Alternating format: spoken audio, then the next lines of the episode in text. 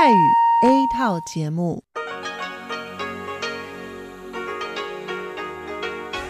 ที่นี่สถานีวิทยุเรดิโอไต้หวันอินเตอร์เนชันแนล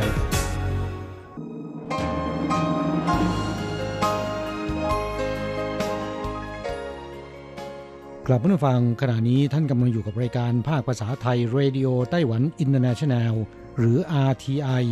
ออกกระจายเสียงจากกรุงไทเปไต้หวันสาธารณรัฐจีน เป็นประจำทุกวันนะครับ นอกจากรับฟังทางเครื่องรับวิทยุได้แล้ว ยังสามารถรับฟังรายการผ่านระบบออนไลน์ได้ที่ thai.rti.org.tw หรือที่ RTI Fanpage นะครับ ขอเชิญติดตามรับฟังรายการของเราได้ ตั้งแต่บัดนี้เป็นต้นไป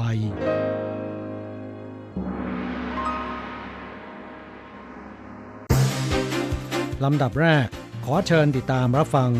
ข่าวประจำวัน สวัสดีค่ะ คุณผู้ฟัง RTI ที่เคารพทุกท่านขอต้อนรับเข้าสู่ช่วงของข่าวประจำวัน จากสถานีวิทยุ Radio Taiwan International ในวันพฤหัสบดีที่ 6 ธันวาคมพุทธศักราช 2561 นะคะสำหรับข่าวไต้หวันมีดิฉันมณพรชัยวุฒิเป็นผู้รายงานค่ะ มีรายละเอียดของข่าวที่น่าสนใจดังนี้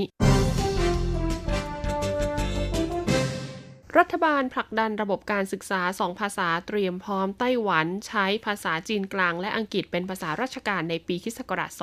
2030 สภาพัฒนาแห่งชาติไต้หวันนะคะ ได้กล่าวรายงานต่อสภาบริหาร เกี่ยวกับแผนการพัฒนาประเทศให้ใช้ 2 ภาษาในระบบราชการ ในปีคศ2030 โดยต้องเสริมสร้างความเข้มแข็งของทักษะการใช้ภาษาอังกฤษนำเทคโนโลยีดิจิทัลนะคะมาใช้ลดช่องว่างของทรัพยากร ในเขตชุมชนเมืองกับชนบท พร้อมดำเนินแผนการนี้ควบคู่ไปกับการพัฒนาภาษาท้องถิ่นและภาษาของผู้ตั้งถิ่นฐานใหม่ และส่งเสริมบุคลากรรุ่นใหม่ ให้มีแนวความคิดในการพัฒนาทักษะการสื่อสารสองภาษา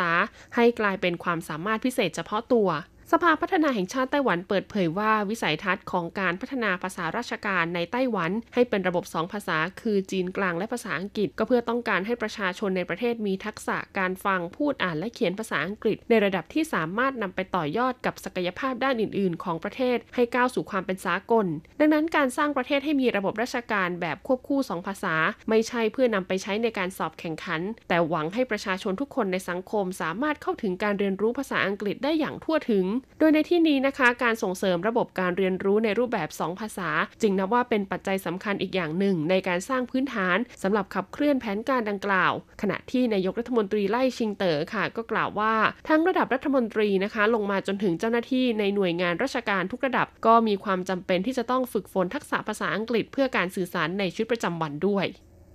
ไต้หวันคว้าอันดับ 5 จากการจัดอันดับดัชนีค่าครองชีพสูงในเอเชีย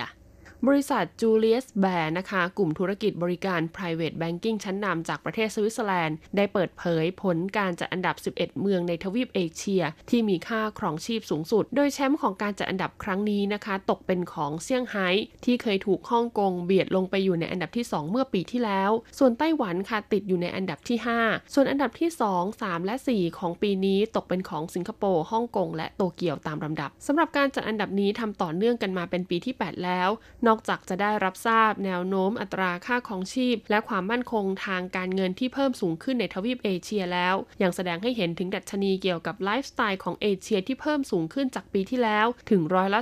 2.9 นับเป็นการทำลายสถิติอัตราการเติบโตสูงสุด โดยมีปัจจัยหลักนะคะมาจากการเติบโตของเศรษฐกิจโลก และจำนวนผู้มีรายได้สูงที่เพิ่มขึ้นอย่างต่อเนื่องนอกจากนี้นะคะยังมีการสำรวจประเภทของสินค้าฟุ่มเฟือยที่ก่อให้เกิดรายจ่ายสูง 22 รายการนะคะ อาทิบุหรี่ซิก้า รองเท้าสตรี ชุดสูทของผู้ชาย นาฬิกา เครื่องดื่มผสมแอลกอฮอล์ การศึกษาต่อในต่างประเทศ รถยนต์ศัลยกรรมความงาม และตั๋วเครื่องบินระดับชั้นธุรกิจเป็นต้นราคาผักลดลงส่งผลให้ CPI เดือนพฤศจิกายนนะคะ เติบโตน้อยที่สุดในรอบ 13 เดือน สำนักสถิติและบัญชีกลางสภาบริหารไต้หวันสาธารณรัฐจีน ประกาศสถิติดัชนีราคาผู้บริโภคหรือว่า CPI ประจำเดือนพฤศจิกายนคิศักราช 2018 นะคะ เพิ่มขึ้น 0.31%ซึ่งเป็นอัตราการเติบโตน้อยที่สุดในรอบ 13 เดือน จากการวิเคราะห์ของสำนักงานสถิติและบัญชีกลางนะคะ พบว่าการที่ดัชนีราคาผู้บริโภคชะลอการเติบโตครั้งนี้ มีสาเหตุหลัก 3 ประการ ได้แก่ 1 สภาพภูมิอากาศไม่แปรปรวนค่ะทำให้พืชชผักเติบโตได้ดี ราคาจำหน่ายจึงลดลงร้อยละ 22 นะคะ ส่งผลให้เกิดการชะลอตัวของการเติบโต 2. ต้นทุนน้ำมันเชื้อเพลิงที่มีอัตราการเติบโตลดลงครึ่งหนึ่ง โดยเติบโตเพียง 7.62%และ 3. นะคะ ก็คือการปรับเพิ่มขึ้นของภาษีบุหรี่ยาสูบตั้งแต่ปีที่แล้ว ส่งผลให้พฤติกรรมการบริโภคค่อยๆ ลดลงสำนักงานสถิติและบัญชีกลางนะคะ ระบุว่าหากตัดดัชนีส่วนของผักผลไม้และพลังงานออกไป ก็จะเหลือดัชนีสุทธิที่เติบโตขึ้นร้อยละ 0.67 นับเป็นอัตราการเติบโตที่ชะลอตัวต่ำสุดในรอบ 21 เดือนเช่นกัน แสดงให้เห็นว่าราคาสินค้าปัจจุบันนะคะ ยังคงมีเสถียรภาพอยู่ติงไทฟงยกกองทัพความอร่อยไปเปิดสาขาแรกในทวีปยุโรปที่กรุงลอนดอน ได้มีพิธีเปิดอย่างเป็นทางการไปแล้วเมื่อวานนี้นะคะสำหรับร้านอาหารชื่อดังของไต้หวันอย่างติ่งไทฟง กับสาขาแรกในทวีปยุโรปที่กรุงลอนดอนประเทศอังกฤษ โดยนายบริสจอนสันอดีตรัฐมนตรีว่าการกระทรวงการต่างประเทศของอังกฤษนะคะ ก็ได้เข้าร่วมในพิธีเปิดงาน พร้อมลงมือทดลองทำเสี่ยวหลงเปา 18 จีบ ซึ่งเป็นเมนูขึ้นชื่อของติ่งไท่ฟงด้วย หลังจากขยายสาขาในทวีปเอเชีย สหรัฐอเมริกา และก็ออสเตรเลียจนประสบความสำเร็จแล้ว ล่าสุดนะคะก็ได้ยกกองทัพความอร่อยไปเปิดสาขาของทวีปยุโรปที่ประเทศอังกฤษ โดยเลือกทำเลย่าน Covent Garden ในกรุงลอนดอน เป็นสถานที่ตั้งร้านขนาด 2 ชั้น รองรับลูกค้าได้ประมาณ 250 คน พร้อมกับคงความเป็นเอกลักษณ์นะคะ ของห้องครัวติดกระจกใส ที่เปิดเผยให้ลูกค้าสามารถชมกรรมวิธีการปรุงอาหารตามแบบฉบับมาตรฐานติ่งไทฟงได้ ติงไทฟงนะคะ ตั้งขึ้นเป็นครั้งแรกในไต้หวันเมื่อปีคศ1958 และขยายสาขาแรกนะคะ ในต่างประเทศเมื่อปีคศ1996 ที่ญี่ปุ่น จากนั้นค่ะในปีคศ2003 นะคะ ก็ขยายสาขาแรกในประเทศสิงคโปร์ภายใต้การดูแลของคุณกัวหมิงเชี่ยวนะคะ จนปัจจุบันประเทศสิงคโปร์มีติ่งไทฟงทั้งหมด 22 สาขา และก็มีสาขาทั่วโลกรวมทั้งสิ้น 153 แห่ง ไต้หวันญี่ปุ่นจับมือเป็นพันธมิตรใช้งานแอปพลิเคชันแท็กซี่ร่วมกัน คนไต้หวันนะคะนิยมเดินทางไปท่องเที่ยวในประเทศญี่ปุ่นมากที่สุดค่ะ แต่อุปสรรคด้านภาษาอาจจะส่งผลให้การเดินทางต่อไปยังสถานที่ต่างๆ ภายในญี่ปุ่น รวมถึงการใช้บริการขนส่งสาธารณะนะคะ เป็นปัญหาได้ ดังนั้นค่ะบริษัทไต้หวันแท็กซี่ จึงได้ประกาศจับมือเป็นพันธมิตรนะคะ กับบริษัทแท็กซี่ ที่อยู่ภายใต้การดูแลของ Tokyo Taxi Association ประเทศญี่ปุ่น เพื่อใช้งานแอปพลิเคชันในระบบเดียวกัน จากสถิติของกรมการท่องเที่ยวไต้หวันพบว่าเมื่อปีที่แล้ว คนไต้หวันนะคะเดินทางไปท่องเที่ยวในประเทศญี่ปุ่นมากกว่า4ล้าน6แสนคนครั้งรองลงมาคือจีนแผ่นดินใหญ่ค่ะ ด้วยเหตุนี้นะคะ เพื่อให้นักท่องเที่ยวไต้หวันที่เดินทางไปยังประเทศญี่ปุ่นได้รับความสะดวกสบาย ในเรื่องการเดินทางมากขึ้น บริษัทไต้หวันแท็กซี่ จึงร่วมมือกับบริษัทแท็กซี่ในญี่ปุ่น ปรับปรุงระบบแอปพลิเคชันนะคะ 55688 APP ให้สามารถใช้งานร่วมกันได้ทั้ง2ประเทศ เพื่อขจัดความกังวลด้านภาษาในการเรียกใช้บริการ โดยจะมีรถแท็กซี่ในญี่ปุ่นนะคะ ที่ให้บริการผ่านระบบแอปพลิเคชันนี้จำนวน 13,000 คัน และคาดการว่าในปีหน้านะคะ จะมีผู้ใช้บริการแอปพลิเคชันนี้ เรียกรถแท็กซี่แบบ real-time ในญี่ปุ่นต่อเดือนมากกว่า 1,000 เที่ยว และใช้บริการนะคะ รับส่งสนามบิน กับบริการเหมารถท่องเที่ยวมากกว่า 200 เที่ยวขึ้นไปต่อเดือนด้วย กรมการท่องเที่ยวเปิดแผนที่ชมแสงอาทิตย์สุดท้ายของปีเก่าและแสงแรกในวันขึ้นปีใหม่ทั่วไต้หวัน ใกล้จะก้าวเข้าสู่ปีคิศกราช 2019 แล้วนะคะ กรมการท่องเที่ยวกระทรวงคมนาคมไต้หวันค่ะ จึงได้ประกาศจุดชมแสงอาทิตย์สุดท้ายของปีคิศกราช 2018 ซึ่งมี 2 จุดด้วยกันนะคะ คือเขตซี่จือวันนครเกาสงและเขตผิงอันนครไทยหนัน โดยเวลาที่แสงอาทิตย์จะรับขอบฟ้านะคะ คือ 17นาฬิกา25 นาที ทั้งนี้บริเวณดังกล่าวนะคะ ยังมีการจัดกิจกรรมความบันเทิง ส่งท้ายปีเก่าต้อนรับปีใหม่ด้วยขณะที่แสงอาทิตย์แรกในวันขึ้นปีใหม่นะคะ จะมีอยู่ 3 แห่งทั่วไต้หวันค่ะ ได้แก่ชายหาดฟูหลง นครนิวไทเปซันเซียนไถเมืองไถตงและภูเขาอาหลีซานนอกจากนี้นะคะยังมีเขตเอ้อเหลียวในนครไทนั้น ที่เปิดให้เข้าชมแสงอาทิตย์แรกของวันขึ้นปีใหม่เช่นกัน โดยผู้ที่จะเข้าชมงานในเขตเอ้อเหลียวนะคะ ต้องมีตั๋วเข้าชมด้วย ดังนั้นทางสำนักงานท่องเที่ยวของเขตอุทยานแห่งชาติซิรายานะคะ จะเปิดให้ประชาชนที่สนใจ รับตั๋วเข้าชมแสงอาทิตย์แรกได้ตั้งแต่วันที่ 10 ถึง 31 ธันวาคม พุทธศักราช 2561 นี้ มีจำนวนจำกัดเพียงแค่ 3,000 ใบเท่านั้นสำหรับการก้าวเข้าสู่ปีคิศกราช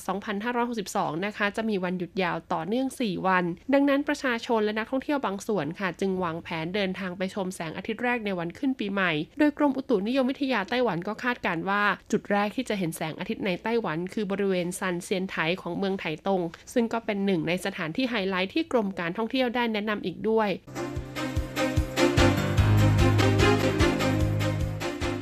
ต่อไปขอเชิญฟังข่าวต่างประเทศและข่าวจากเมืองไทยค่ะ สวัสดีค่ะ คุณผู้ฟังที่เคารพ ช่วงของข่าวต่างประเทศและข่าวในเมืองไทยรายงานโดยดิฉันการจยากริชยาคมค่ะ ข่าวต่างประเทศสำหรับวันนี้นั้นเริ่มจากข่าว เครื่องบินนาวิกโยธินสหรัฐ ชนกันกลางอากาศนอกฝั่งญี่ปุ่น เกิดเหตุเครื่องบินทหารของสหรัฐชนกันนอกชายฝั่งทางตะวันตกเฉียงใต้ของญี่ปุ่น ห่างจากชายฝั่งญี่ปุ่นไป 322 กิโลเมตร เมื่อเวลา 2 นาฬิกาที่ผ่านมาตามเวลาท้องถิ่น เป็นเหตุให้นาวิกโยธินสหรัฐสูญหายไป 6 นาย ด้านกระทรวงกลาโหมญี่ปุ่นแถลงว่ากองกำลังทางทะเลของญี่ปุ่นได้ช่วยเหลือนาวิกโยธินแล้วหนึ่งนายจากทั้งหมด 7 นาย ที่อยู่บนเครื่องบินสองลำนั้น และยังคงเดินหน้าค้นหานาวิกโยธินที่สูญหายไป สื่อของสหรัฐระบุว่าเครื่องบินที่ชนกันเป็นเครื่องบินรบ F-18 ซึ่งมีนักบินอยู่บนเครื่องสองนาย และเครื่องบิน C-130 ที่มีทหารอยู่บนเครื่อง5นาย โดยเครื่องบินทั้งสองลำขึ้นบินจากฐานทัพอากาศในเมืองอิวาคุนิ ใกล้กับจังหวัดโอกินาวาและเกิดอุบัติเหตุชนกันระหว่างปฏิบัติการเติมน้ำมันกลางอากาศ ขณะทำการฝึกซ้อมตามปกติ ข่าวต่อไป จีนแผ่นดินใหญ่ประท้วง CFO หวาเว่ยถูกจับกลุ่มในแคนาดา และให้ปล่อยตัวโดยเร็ว สถานทูตจีนแผ่นดินใหญ่ในแคนาดาถแถลงประท้วงการจับกลุ่มนางสาวม่งหวันโจวผู้บริหารการเงินหรือ CFO ของหวาเว่ยบริษัทโทรคมนาคมรายใหญ่ของโลก โดยระบุว่า จีนแผ่นดินใหญ่ขอคัดค้าน และประท้วงอย่างยิ่งต่อการดำเนินคดีใด ๆ ก็ตาม ที่เข้าข่ายละเมิดสิทธิมนุษยชนอย่างร้ายแรง โดยดำเนินการประท้วงไปยังสหรัฐอเมริกาและแคนาดา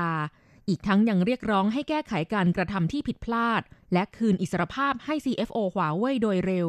หลังจากม่งหวันโจถูกควบคุมตัวในนครแวนคูเวอร์ของแคนาดาตั้งแต่วันที่1ธันวาคมที่ผ่านมา ตามคำร้องขอของทางการสหรัฐ ที่ให้สอบสวนเหตุต้องสงสัยว่าหวาเว่ยละเมิดมาตรการคว่ำบาตรที่มีต่ออิหร่าน ซึ่งขณะนี้กำลังอยู่ในกระบวนการส่งตัวม่งหวันโจไปยังสหรัฐ ทั้งนี้ม่งหวันโจนอกจากเป็น CFO ของหวาเว่ยแล้ว ยังเป็นรองประธานและบุตรสาวของนายเหรินเจิ้งเฟย ผู้ก่อตั้งหวาเว่ยอดีตวิศวกรกองทัพจีนที่ยกระดับบริษัทจากตัวแทนจำหน่ายผู้ผลิตสวิตช์ตู้โทรศัพท์สาขาในฮ่องกงในปีพุทธศักราช 2530 จนขึ้นแท่นมาเป็นผู้ผลิตโทรศัพท์สมาร์ทโฟนอันดับสองของโลก และยังเป็นผู้ผลิตอุปกรณ์เครือข่ายโทรคมนาคมสำคัญของโลกอีกด้วย ต่อไปขอเชิญคุณผู้ฟังรับฟังข่าวในเมืองไทยค่ะ รถไฟฟ้าสายสีเขียวใต้ส่วนต่อขยาย สำโรงสมุทรปราการ เปิดทดลองให้บริการฟรีแล้ว เมื่อวันที่ 6 ธันวาคมพลเอกประยุทธ์จันโอชา นายกรัฐมนตรี เป็นประธานเปิดทดลองให้บริการเดินรถไฟฟ้าส่วนต่อขยายสายสีเขียวใต้ ช่วงสำโรงสมุทรปราการอย่างเป็นทางการ ประชาชนสามารถรับบัตรโดยสารได้ที่ตู้ออกบัตรโดยสาร ระหว่างสถานีแบริ่งถึงสถานีการเคหะสมุทรปราการ ซึ่งตู้ออกบัตรโดยสารจะมีปุ่มกดศูนย์บัตรนี้จะไม่คิดค่าโดยสาร เฉพาะการเดินทางใน 9 สถานีส่วนต่อขยาย เปิดให้บริการตั้งแต่เวลา 6 นาฬิกาถึง 24 นาฬิกา ความถี่การเดินรถในช่วงทดลองเส้นทางนี้จะให้บริการทุกๆ 10 นาที ประชาชนสามารถทดลองใช้บริการรถไฟฟ้าส่วนต่อขยายนี้ได้ ฟรีเป็นเวลา 4 เดือน จนถึงวันที่ 15 เมษายน 2562 จากนั้นตั้งแต่วันที่ 16 เมษายน 2562 จะคิดค่าโดยสาร เบื้องต้นจะไม่เกิน 65 บาทตลอดสายสถานีส่วนต่อขยายรถไฟฟ้าสายสีเขียวใต้นี้ มีระยะทางรวม 13 กิโลเมตร ประกอบด้วย 9 สถานีได้แก่ สถานีสำโรง สถานีปู่เจ้า สถานีช้างเอราวัณ สถานีโรงเรียนนายเรือ สถานีปากน้ำ สถานีศรีนคริน สถานีแพรกษา สถานีสายลวด และสถานีการเคหะสมุทรปราการ เพื่อให้ประชาชนเดินทางได้อย่างสะดวกรวดเร็ว บรรเทาปัญหาการจราจรในเขตบางนาและสมุทรปราการ ซึ่งเป็นที่ตั้งของโรงงานอุตสาหกรรม และแหล่งชุมชนที่พักอาศัยจำนวนมาก ต่อไปเป็นอัตราแลกเปลี่ยนประจำวันพฤหัสบดีที่ 6 ธันวาคม พุทธศักราช 2561 อ้างอิงจากธนาคารกรุงเทพสาขาไทเป โอนเงิน 10,000 บาทใช้เงินเหรียญไต้หวัน 9,620 เหรียญ แลกซื้อเงินสด 10,000 บาทใช้เงินเหรียญไต้หวัน 9,910 เหรียญ 1 ดอลลาร์สหรัฐใช้เงินเหรียญไต้หวัน 31.10 เหรียญแลกซื้อค่ะ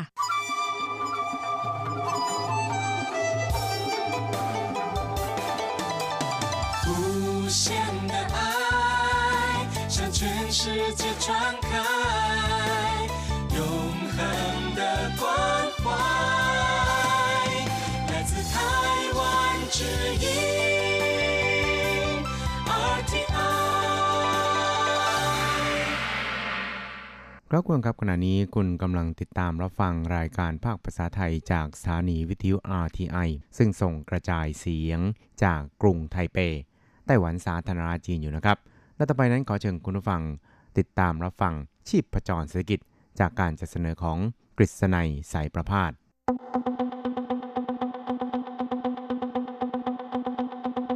กิจก้าวไกลประชาสุขสันต์จับชีพจรเศรษฐกิจสู่บันไดแห่งความผาสุก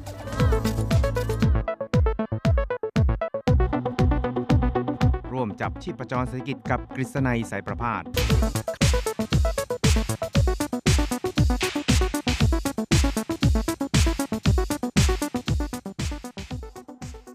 สวัสดีครับคุณผู้ฟังที่รักและเคารพทุกท่านครับ ผมกิษณัยสารพาดก็กลับมาพบกับคุณผู้ฟังอีกครั้งหนึ่งครับ ในช่วงเวลาของชีพพจรเศรษฐกิจนะครับ ก็พบกันเป็นประจำทุกสัปดาห์ครับ ในค่ำวันพระหัสแล้วก็เช้าวันศุกร์3ครั้งด้วยกันนะครับ ก็จะนำเอาเรื่องราวความเคลื่อนไหวที่น่าสนใจทางด้านเศรษฐกิจในไต้หวัน ในช่วงที่ผ่านมามาเล่าสู่ให้กับคุณผู้ฟังได้รับฟังกันนะครับ ครับสำหรับเรื่องแรกที่เราจะมาคุยกันในวันนี้นะครับ ก็เป็นเรื่องราวเกี่ยวกับทางด้าน การลดการปล่อยก๊าซคาร์บอนไดออกไซด์ของไต้หวันนะครับ ซึ่งก็ปรากฏว่าในปีนี้เนี่ยนะครับการปล่อยก๊าซคาร์บอนไดออกไซด์ของภาคการผลิตในไต้หวันนั้น อยู่ในสภาวะที่ต่ำที่สุดในรอบ 5 ปีครับ ซึ่งก็ถือว่าเป็นดัชนีนะครับ แล้วก็เป็นสัญญาณเตือนอย่างหนึ่งของภาวะ ที่เรียกกันว่าอากาศเป็นพิษ หรือว่ามลภาวะทางอากาศนะครับ โดยทางกรมการอุตสาหกรรมของไต้หวันสาธารณรัฐจีนนะครับ ก็ได้ประกาศตัวเลขผลการลดการปล่อยก๊าซคาร์บอนไดออกไซด์ของภาคอุตสาหกรรมแขนงต่างๆนะครับรวม 6 แขนงด้วยกันนะครับ ซึ่งก็รวมทั้งสิ้นเนี่ยนะครับลดลงนี่นะครับ765,000 ตันนะครับ ซึ่ง เรียกได้ว่าอยู่ในระดับที่ต่ำที่สุดนับตั้งแต่ปี 2013 เป็นต้นมาครับ ครับทั้งนี้นะครับกรมการอุตสาหกรรมของไต้หวันนั้นก็บอกครับบอกว่าสาเหตุสำคัญนั้นเนื่องจากในช่วง 10 กว่าปีที่ผ่านมานี่นะครับ โรงงานอุตสาหกรรมต่างๆนี่นะครับก็ได้มีการปรับปรุงอุปกรณ์เครื่องไม้เครื่องมืออะไรต่างๆนี่นะครับในขั้นตอนแรกเนี่ยเสร็จสมบูรณ์ไปแล้วนะครับ ซึ่งก็ส่งผลให้ในช่วงหลายปีที่ผ่านมานี่นะครับ ตัวเลขเนี่ยก็ค่อยๆ ลดระดับลงนะครับ และในอนาคตเนี่ยก็อาจจะลดลงอย่างต่อเนื่องครับ ซึ่งก็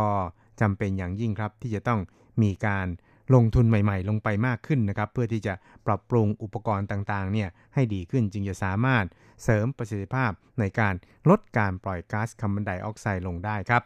ครับและในขณะที่ทางกรมการอุตสาหกรรมไต้หวันนั้น ก็จะยังคง งัดนโยบายนะครับในการให้เงินอุดหนุน การ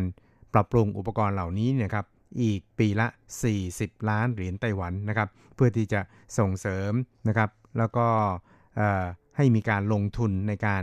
ปรับปรุงอุปกรณ์ต่างๆ รวมไปจนถึงเป็นการให้เงินช่วยเหลือในการวิจัยค้นคว้าที่เกี่ยวข้องกับการลดก๊าซคาร์บอนไดออกไซด์นะครับ ก็เพื่อให้ไต้หวันนี่นะครับกลายเป็นประเทศที่ มีการปล่อยก๊าซคาร์บอนไดออกไซด์เนี่ยในระดับที่ต่ำที่สุดนะครับครับทั้งนี้นี่นะครับในส่วนของไต้หวันเองนั้นก็ได้พยายามทำตัวให้เป็นเด็กดีนะครับของสังคมระหว่างประเทศ โดยเฉพาะอย่างยิ่งในกระแสแห่งการช่วยกันลดภาวะเรือนกระจกนะครับแล้วก็การลดก๊าซคาร์บอนไดออกไซด์ด้วยครับ เพราะฉะนั้นเนี่ยในช่วงที่ผ่านมานะครับทางกรมการอุตสาหกรรมของไต้หวันเนี่ยก็ได้ผลักดันแผนการต่างๆนะครับ ในการส่งเสริมให้ภาคเอกชนเนี่ยนะครับเข้ามาร่วมโครงการลดก๊าซคาร์บอนไดออกไซด์ให้คำแนะนำเกี่ยวกับทางด้านเทคนิคต่างๆนะครับตลอดไปจนถึงการให้ความช่วยเหลืออุตสาหกรรมที่เกี่ยวข้อง 6 อุตสาหกรรมสำคัญนะครับที่มีการปล่อยก๊าซคาร์บอนไดออกไซด์ค่อนข้างสูง อย่างเช่น อุตสาหกรรมปิโตรเคมีนะครับอุตสาหกรรมเหล็กกล้าซีเมนต์นะครับอุตสาหกรรมกระดาษ แล้วก็อุตสาหกรรมเส้นใยตลอดไปจนถึงอุตสาหกรรมเครื่องใช้ไฟฟ้าอิเล็กทรอนิกส์นะครับ แล้วก็จะนับตั้งแต่ปี 2005 นะครับ จนถึงปัจจุบันเนี่ยนะครับ ก็ปรากฏว่าภาคเอกชนเนี่ยยินดีที่จะลดการก่อปล่อยก๊าซคาร์บอนไดออกไซด์ลงเนี่ยนะครับถึง 13ล้าน3แสน4หมื่นตันนะครับ หรือคิดเป็นถึงการปล่อยก๊าซคาร์บอนไดออกไซด์ของกรุงไทเปเนี่ยนะครับ เป็นเวลานานถึง 1 ปีครึ่งเลยทีเดียวครับ ครับทั้งนี้นะครับคุณพันเจียนเฉิงในฐานะผู้อำนวยการกองพัฒนายั่งยืนของกรมการอุตสาหกรรมเนี่ยก็ได้เปิดเผยเกี่ยวกับเรื่องนี้ครับบอกว่า大概都还有一百多万吨哈啊，在五年前大概都降到平大概都是九十到一百哈。เขาก็บอกว่าในระยะเริ่มแรกเนี่ยก็มีการลดลงประมาณ 1 ล้านตันนะครับ แต่ว่าเมื่อ 5 ปีที่แล้วเนี่ยก็ปรากฏว่ามีการลดลงเนี่ยโดยเฉลี่ยประมาณ 9 0 0 0 0 0ถึง 1 ล้านตันครับ ตอนนี้เนี่ย มันก็ลดลงมาเหลือ7ถึง8แสนตันเท่านั้นเองครับ ซึ่งในส่วนของทางกรมการอุตสาหกรรมก็ประเมินว่าต่อไปเนี่ยนะครับก็อาจจะลดลงเหลือเพียงแค่ 5 0 0แสนถึง6 0แสนตันนะครับ เพราะฉะนั้นเนี่ยทางกรมการอุตสาหกรรมเนี่ยก็ย้ำครับว่าก็จะยังคงใช้มาตรการให้เงินอุดหนุนปีละ 40 ล้านเหรียญไต้หวันนะครับ ทางด้านการส่งเสริมให้มีการวิจัยค้นคว้า ในการให้คำแนะนำกับผู้ประกอบการในการเสริม อุปกรณ์นะครับหรือว่าเปลี่ยนเครื่องจักรต่างๆเนี่ยให้ปล่อยก๊าซคาร์บอนไดออกไซด์ให้น้อยลงนั่นเองครับ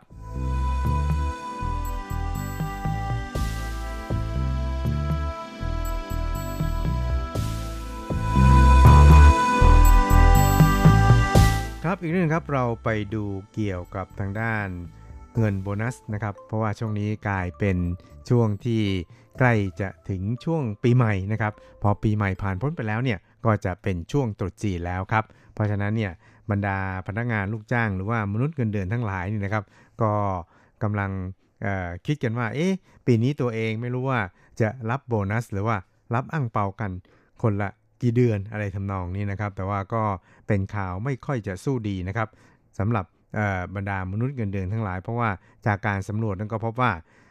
เงินโบนัสใน ปีนี้เนี่ยนะครับคาดว่าจะอยู่เฉลี่ยอยู่ที่ 1.11 เดือนเท่านั้นเองครับ ในขณะที่ภาคการเงินเนี่ยก็จะได้รับเงินโบนัสเนี่ยสูงที่สุดครับ ส่วนทางด้านกิจการเกี่ยวกับทางด้านพัตคารนะครับ หรือว่าเครื่องดื่มต่างๆเนี่ยก็คงจะต้องน้ำตาหนองหน้าครับ เพราะว่าได้เงินโบนัสเนี่ยต่ำที่สุดนะครับ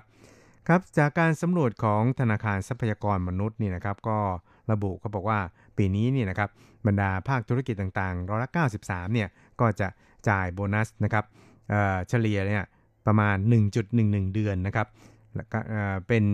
ตัวเลขที่ต่ำที่สุดในรอบ 5 ปีครับครับสำหรับภาคบริการที่เป็นภาคการเงินนี่นะครับก็จะได้รับโบนัสเนี่ยสูงที่สุดครับถึง 1.83 เดือนครับแล้วก็ในส่วนของคนที่รับโบนัส แย่ที่สุดนี่นะครับก็จะอยู่ในวงการของพัตคารอาหารนะครับ แล้วก็เครื่องดื่มเนี่ยนะครับโดยเฉพาะอย่างยิ่ง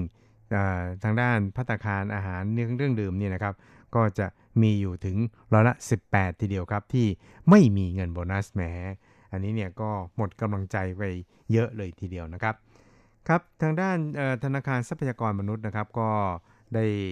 ระบุถึงผลสำรวจดังกล่าวนี่นะครับ โดย บอกครับบอกว่าเมื่อพิจารณาจากการจ่ายโบนัสปลายปีของภาคอุตสาหกรรมต่างๆ แล้วนี่นะครับ ภาคการเงินเนี่ยจะได้รับโบนัสโดยเฉลี่ยเนี่ยสูงสุดครับ 1.83 เดือนครับก็ครองแชมป์ต่ออีก 1 สมัยครับครับรองลงมาก็คืออุตสาหกรรมทางด้านอิเล็กทรอนิกส์นะครับ 1.5 เดือนครับ ส่วนทางด้านปิโตเคมีนะครับ แล้วก็ทางด้านสารเคมีเนี่ยก็จะได้ประมาณ 1.33 เดือน และ ที่ต่ำที่สุดนั้นก็เห็นจะได้แก่ภาคบริการที่เกี่ยวข้องกับทางด้านโรงแรมที่พักนี่นะครับ ได้เพียงแค่ 0.64 เดือนเท่านั้นเอง ส่วนพัตคารแล้วก็เครื่องดื่มเนี่ยก็จะได้เพียงแค่ 0.77 เดือนนะครับ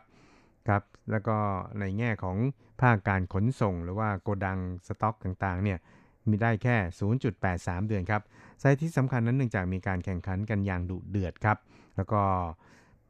การบริหารทางด้านที่พักโรงแรม แล้วก็พัตคารอาหารต่างๆนี่นะครับ อยู่ในสภาพที่แข่งขันกันอย่างดุเดือดแล้วก็ค่อนข้างยากลำบากพอสมควรครับ ซึ่งในส่วนของพัตคารเครื่องดื่มเนี่ยมีอยู่ถึงร้อยละสิครับที่ไม่มีการจ่ายโบนัสใด ๆ ทั้งสิ้นครับ ก็แหมน่าสงสารเหมือนกันนะครับ เมื่อไม่มีโบนัสเนี่ยก็คงจะหมดกำลังใจกันไปพอสมควรครับ เพราะว่าเหนื่อยยากลำบากมาทั้งปีแล้วนี่นะครับ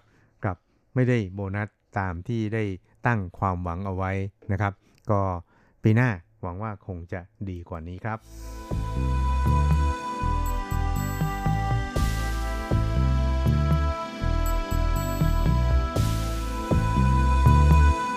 ครับจากเรื่องโบนัสแล้วเรามาดูเกี่ยวกับบรรยากาศทางเศรษฐกิจในช่วงเดือนตุลาคมที่ผ่านมานะครับ ปรากฏว่าอยู่ในสภาพสี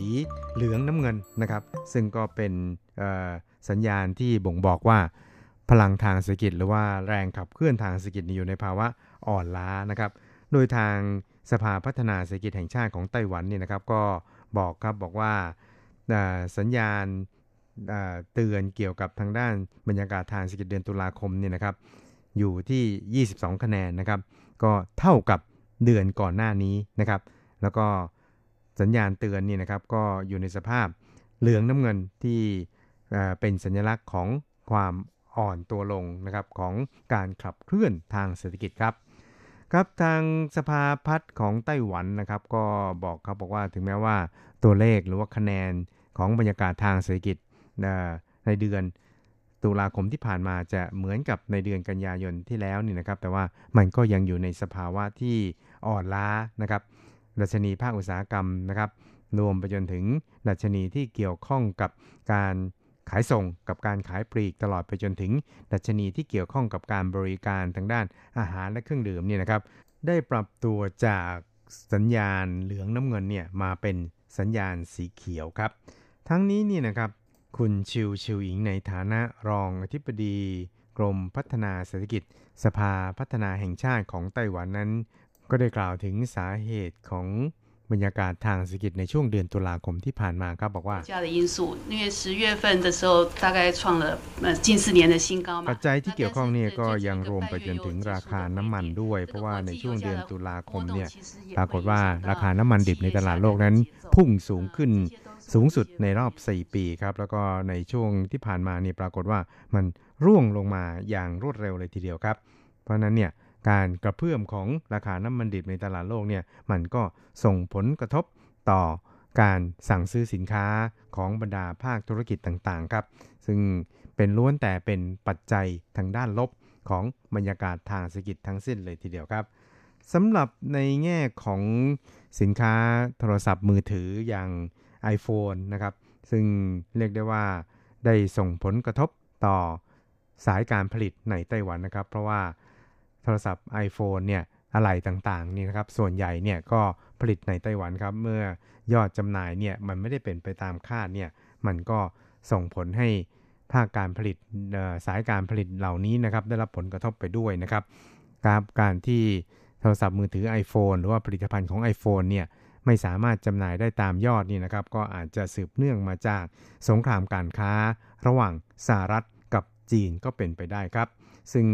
แน่นอนนะครับว่าความเสี่ยงต่างๆเหล่านี้นี่นะครับ ยังอาจจะมีโอกาสอยู่บ้างนะครับ เพราะว่าเมื่อเกิดสงครามการค้าระหว่างจีนกับสหรัฐแล้วเนี่ยนะครับ ก็มีโอกาสที่จะให้นักลงทุนไต้หวันเนี่ยนะครับ เดินทางกลับมาลงทุนในไต้หวันเช่นเดิมครับ ซึ่ง ทางรัฐบาลเองเนี่ยก็จะต้องเตรียมมาตรการแล้วก็นโยบายต่างๆ ไว้รับมือให้พร้อมครับ ครับสำหรับในส่วนของการนำเข้าอุปกรณ์ทางด้านเครื่องจักรในไต้หวันนี่นะครับ ก็ปรากฏว่าอยู่ในสภาพเหลืองแดงเนี่ยติดต่อต่อเนื่องกันมาถึง 4 เดือนนะครับ ซึ่งก็หมายความว่า ผู้ประกอบการในไต้หวันนั้นก็ยังคงมั่นใจที่จะลงทุนในแง่ของการสั่งซื้ออุปกรณ์เครื่องจักรกลเนี่ยเพิ่มเติมนั่นเองนะครับ ครับคุณครับเวลาของชีพจรเศรษฐกิจแนวนี้ก็หมดลงแต่เพียงเท่านี้ครับ เราจะกลับมาพบกันใหม่ในสัปดาห์หน้า สวัสดีครับ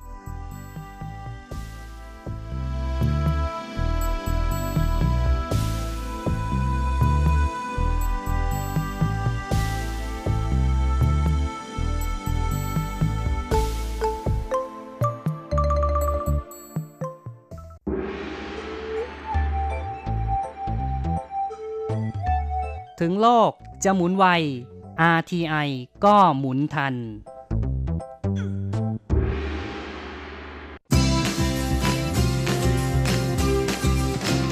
ข่าวเด็ดกีฬามัน รู้ลึกฉับไว ไม่ว่าที่ไหนในโลกกว้างกับทีระยางและเจาะลึกกีฬาโลก สวัสดีครับคุณฟังทุกท่านผมธีระยาง พร้อมด้วยเจาะลึกกีฬาโลกประจำสัปดาห์นี้ก็กลับมาพบกับคุณฟังอีกแล้ว เช่นเคยเป็นประจำพร้อมข่าวกีฬาเด็ด ๆ มันๆ จากทั่วโลกและสำหรับช่วงแรกของรายการวันนี้เราก็มาติดตามข่าวคราวในแวดวงกีฬาเทนนิสกันก่อนเลย กับศึกชิงตั๋วไวคาร์ดนะฮะเพื่อไปเข้าร่วมแข่งขันศึกออสเตรเลียนโอเพนช่วงต้นปีหน้านะในรอบเมนดรอเที่ยงขันกันที่เมืองจูไห่ ของจีนแผ่นดินใหญ่ โดยในประเภทหญิงเดี่ยวรอบชิงชนะเลิศนั้นก็เป็นการพบกันระหว่างจางไข่เจินนะนักเทนนิสสาว สาวไต้หวันที่ปัจจุบันเป็นมืออันดับ 284 ของโลก ลงสนามพบกับสาวจีนอย่างเผิงช่วยนะซึ่งปัจจุบันนั้นเป็นมือวางอันดับ 62 ของโลก โดยจางไข่เจินนั้นปีนี้เธอค่อนข้างจะมีปัญหาเรื่องของอสภาพร่างกายนะเพราะว่าได้รับบาดเจ็บ แทบจะทั้งปีเลยนะก็เพิ่งจะมาฟิตในช่วงปลายปลายปีนะก็ทันที่จะลงแข่งเพื่อชิงตั๋วไวลด์การ์ดไปเข้าร่วมแกรนด์สแลมแรกของปีอย่างออสเตรเลียนโอเพนพอดีและสาวเจ้าก็เคยคว้าไวลด์การ์ดนะจากการแข่งขันมาแล้วในปี 2014 นะฮะ โดยในเซตแรกจางไข่เจินเป็นฝ่ายที่เบรกเกมเสิร์ฟของคู่แข่งได้ก่อนเลยนะแต่ว่าหลังจากนั้นก็โดนเผิงซ่วยกดซะอยู่หมัดเลยนะ สุดท้าย ก็แพ้ไปก่อนในเซตแรกด้วยสกอร์ 2 ต่อ 6 เซตที่2จางไข่เจินนั้นก็พยายามจะกลับมาอยู่ในเกมให้ได้เร็วที่สุดนะแต่ว่าตอนที่สกอร์ตามอยู่ 0 ต่อ 1 นั้นเธอเกิดอาการบาดเจ็บนะที่กล้ามเนื้อท้องกำเริบ จนทำให้ไม่สามารถลงแข่งต่อได้นะต้องขอแพ้บายไปนะเผิงซ่วยก็เลยเป็นฝ่ายที่คว้าแชมป์รายการนี้ไปนะพร้อมกับคว้าตั๋วไวลด์การ์ด ของออสเตรเลียนโอเพนปีหน้านะไปครอง ซึ่งการแข่งขันออสเตรเลียนโอเพนของปีหน้านั้นจะเริ่มขึ้นในวันที่ 14 มกราคม 2019 อย่างไรก็ดีแม้ว่าเผิงซ่วยเธอจะพลาดตัวไวการ์ดของการแข่งขันประเภทหญิงเดี่ยวนะแต่ในประเภทหญิงคู่ที่เธอทะลุเข้าถึงรอบชิงด้วยนั้น เธอก็ทำผลงานได้ดีทีเดียวนะฮะ โดยเป็นการแข่งขันที่แข่งกันในวันก่อนหน้า นัดชิงประเภทหญิงเดี่ยวนะฮะซึ่งจางไคเจินเธอจับคู่กับสุยจิ้งหวนนะฮะเป็นดูโอไต้หวัน ลงสนามในรอบชิงนะฮะประเภทหญิงคู่โดยพบกับคู่ดูโอจากญี่ปุ่น ที่เป็นการจับคู่ระหว่างเอรินะฮายาชินะฮะที่จับคู่กับมิฮารุอิมานิชิโดยการแข่งขันของคู่นี้ก็สนุกทีเดียวนะฮะ โดยช่วงแรกนั้นต่างฝ่ายต่างก็ผลัดกันเบรกเกมเสิร์ฟได้ก่อนนะก่อนที่ จางฉือนะสองสาวไต้หวันจะสามารถคว้ามาได้ 2 เซตรวดโดยเบรกเกมเสิร์ฟของคู่แข่งได้ แล้วก็ เก็บเกมเสิร์ฟของตัวเองได้นะแต่ในเกมถัดมานั้นก็เป็นดูโอญี่ปุ่นที่รักษาเกมเสิร์ฟของตัวเองได้บ้างนะก็เลยเสมอกันที่ 2 ต่อ2นะหลังจากนั้นเป็นฝั่งของจางไข่เจินและสวีจิ้งเหวินนะที่ทำได้ดีกว่าเบรกคู่แข่งไป 2 เกมรวด ในขณะที่ไม่เสียเกมของตัวเองเลยนะเพราะฉะนั้นก็เลยจบเซตแรกไปก่อนโดยสกอร์ 6 ต่อ2นะฮะหลังจากที่คว้ามาได้ 4 เกมรวด เซตที่ 2 เกิดอาการสะดุดเอาเสียดื้อนะฮะสำหรับ2สาวจางไข่เจินและสุยจิงหวน เมื่อสถานการณ์นั้นพลิกกลับเปลี่ยนจากรอบแรกเอ้ยเซตแรก แบบหน้ามือเป็นหลังมือเลยทีเดียวเรอทั้งคู่โดนคู่แข่งเบรกเกมเสิร์ฟเป็นว่าเล่นเลย ในขณะที่ตัวเองนั้น ก็ไม่สามารถที่จะเบรกเกมเสิร์ฟของคู่แข่งคืนมาได้ สุดท้ายก็เลยแพ้ไปในเซต2ด้วยสกอร์ 1 ต่อ6นะฮะต้องมาตัดสินกัน ในเซตที่ 3 โดยเป็นการแข่งขันในระบบซุปเปอร์ไทเบรกนะฮะก็คือเล่นนับแต้มกันเลยนะฮะใครถึง 10 แต้มก่อนเป็นฝ่ายชนะ แต่ว่าต้องเอาชนะคู่แข่งมากกว่า 2 คะแนนขึ้นไป ซึ่งสถานการณ์นั้นก็เป็นอะไรที่คู่ขี้แล้วก็สูสีกันมากๆนะฮะตอนที่จางไข่เจินกับสีจิ้งเหวินนำ7ต่อ 6 นั้นก็โดนคู่แข่งไล่ตามมาทำสองแต้มรวดนะฮะพลิกกลับมา เป็นฝ่ายที่ต้องไล่ตามเขาบ้างนะฮะจากนั้นก็โดนคู่แข่งทำคะแนนนำแบบหน้าหวัดเสียวทีเดียวนะที่ 8 ต่อ 9 แล้วก็โดนคู่แข่งขึ้นแท่นก่อนที่ 9 ต่อ 10 แต่ก็ยังดีที่สองสาวจางฉีนั้นต้านคู่แข่งได้ในคะแนนถัดมา ก็เลยเป็นฝ่ายที่ไล่ตีเสมอที่ 10 ต่อ 10 นะก่อนที่จะทำ3แต้มรวดด้วยการเก็บ 2 แต้มถัดมาได้สำเร็จ สุดท้ายก็เลยพลิกกลับมาเอาชนะคู่แข่งไป 12 ต่อ 10นะคว้าแชมป์พร้อมกับคว้าตั๋วไวการ์ด การแข่งขันประเภทหญิงคู่ของออสเตรเลียนโอเพน2019 มาครองเรียบร้อยนะก็ยังไงถือว่าก็เป็นอะไรที่ช่วยปลอบใจจางไข่เจินได้บ้างนะหลังจากที่เธอต้องยอมแพ้ในนัดชิงนะของประเภทหญิงเดี่ยว จนอดตั๋วประเภทเดี่ยวไปแบบน่าเสียดายทีเดียวโดยหลังจบการแข่งขันในประเภทคู่นั้นสวีจิ้งเหวินก็ให้สัมภาษณ์ว่า ขอบคุณพาร์ทเนอร์ของเธอมาก ๆ แม้ว่าก่อนหน้านี้เราจะไม่มีโอกาสได้ร่วมงานกัน แต่ครั้งนี้สุดท้ายก็สามารถกลับมาจับมือกันได้สำเร็จแถมยังสามารถทำผลงานได้ดีมากๆนะฮะและแม้ว่าคู่แข่งในนัดชิงนั้นจะค่อนข้างจะเป็นอะไรที่ เหนียวแล้วก็หนักแน่นดุเดือดมากๆนะการแข่งขันนั้นค่อนข้างจะสูสีแล้วก็เครียดทีเดียว แต่ว่าสุดท้ายเราก็สามารถยันมันไว้ได้โดยเฉพาะอย่างยิ่งก็เอาตัวรอดจาก2แมตช์พอยต์ได้สำเร็จ ในขณะที่จางไข่เจินก็บอกว่าเธอดีใจมากๆนะฮะก็เป็นอะไรที่น่าเสียดายทีเดียวที่ก่อนหน้านี้เคยมีโอกาสจะได้ร่วมงานกัน แต่ก็ไม่ได้จับคู่ลงแข่งกับคู่หูของเธอคนนี้นะก็ปีหน้า หวังว่าเราซึ่งมีโอกาสได้จับมือร่วมกันลงแข่งครั้งแรก ในระดับแกรนด์สแลมนั้น จะสามารถทำผลงานได้ดีนะฮะแล้วก็ถือเป็นโอกาสที่จะได้ลงแข่งในเวทีใหญ่ระดับแกรนด์สแลมด้วยนะฮะและในครั้งนี้ก็คงจะไม่คิดอะไรมากนะแล้วก็โฟกัสไปที่การเล่นแต่ละแมตช์แต่ละแมตช์ก่อน อีกคราวนี้มาดูกันที่ความคืบหน้าของสาวจันหย่งหรานนะหลังจากที่เธออก็ได้รับบาดเจ็บนะเมื่อช่วงกลางๆค่อนมาทางท้ายปี จนต้องปิดฤดูการแข่งขันของตัวเองก่อนชาวบ้านเลยนะฮะโดยในปีที่ผ่านมานั้นก็เป็นปีที่จันหย่งหรานฟอร์มไม่ค่อยจะดีนะฮะส่วนหนึ่งนั้นก็เป็นเพราะว่าพาร์ทเนอร์ที่ช่วยกันสร้างชื่อให้ขึ้นอันดับหนึ่งของโลกในประเภทหญิงคู่อย่างมาร์ตินาฮิงกิสนั้น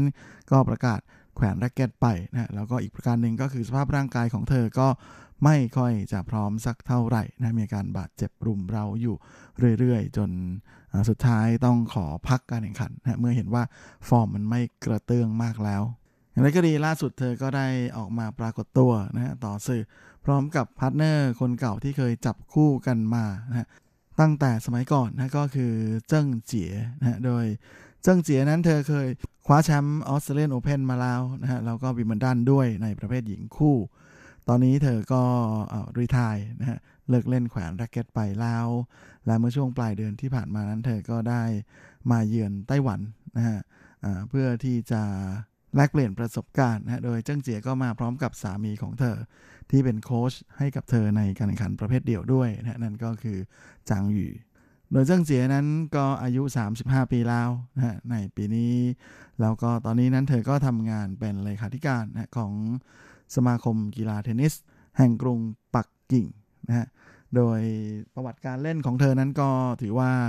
สุดยอดมาก ๆ เลยทีเดียวนะคว้าแชมป์ประเภทเดี่ยวนะในระดับ WTA ทัวร์ได้ 4 รายการนะแล้วก็คว้าแชมป์ในประเภทคู่ของ WTA ทัวร์ได้ 15 รายการ โดยในปี 2015 ซึ่งตอนนั้นเจิ้งเจียเธออายุ 30 ปีนะก็ได้มีโอกาสร่วมงานจับคู่เป็น partner กับจันยงรานนะลงเล่นในรายการออสเตรเลียนโอเพนซึ่งทั้งคู่นั้นก็สามารถทะลุเข้าถึงรอบชิงชนะเลิศเลยทีเดียวนะแต่ก็น่าเสียดายที่จบเพียงแค่รองแชมป์เท่านั้นลาหลังจากจบทัวร์นาเมนต์ช่วงกลางปีนะฮะอย่างวิมเบิลดันในปี 2015 นะเธอก็ค่อนข้างจะห่างๆให้หายจากวงการไปนะฮะจนอำลาวงการในที่สุดนะลา ตอนนี้นอกจากจะเป็นเลขาของสมาคมเทนนิสปักกิ่งแล้วนะเธอก็ยังเปิดโรงเรียนสอนเทนนิสด้วยและแน่นอนนะการเดินทางเยือนไทเปในครั้งนี้ของเจิ้งเจียนั้น เจ้าหยงหลานก็ ไปพบหน้าค่าตากันด้วยนะฮะ โดยเจ้าหยงหลานก็ให้สัมภาษณ์บอกว่าไม่ได้เจอกันมา 3 ปีแล้ว หลังจากที่เจิ้งเจียมีลูกนั้นก็ไม่ได้เจอกันเลยนะครั้งนี้ก็รู้สึกว่าเธอจะสวยขึ้นนะแล้วก็ผอมขึ้นด้วย รวมทั้งก็ดีใจมากๆนะที่หลังจากรีทายจากการเล่นเทนนิสไปแล้วเนี่ยก็ยังสามารถมี ธุรกิจนะฮะที่ค่อนข้างจะราบรื่น แล้วก็ประสบความสำเร็จดีทีเดียวนะะก็ดีใจกับเจิ้งเจียด้วยคิดว่าช่วงนี้จันยงร้านเองนะก็กำลังตุ้มๆต่อมๆอยู่นะครับ การแข่งขันในฤดูกาลหน้าที่กำลังจะมาถึงนะเพราะว่าระยะหลังมานี้อันดับโลกของเธอก็รูดมหาลาดลงเรื่อย ๆ แล้วนะฮะ แล้วก็ล่าสุดนั้นเธอก็ยังไม่ได้ประกาศตัวเลยนะฮะว่าในฤดูกาลแข่งขันปีหน้าเธอจะจับคู่กับใครนะฮะโดยเฉพาะยิ่งออสเตรเลียนโอเพนนั้นก็กำลังจะเริ่มขึ้นแล้วนะฮะลาจนถึงตอนนี้ก็ไม่รู้เหมือนกันนะฮะว่าจันยงร้าน เธอจะฟิตร่างกายกลับมาลงแข่งทันหรือเปล่านะฮะถ้าไม่ทันนี่อาจจะมีรายการเสียคะแนนสะสมไปอีกเยอะเลยทีเดียว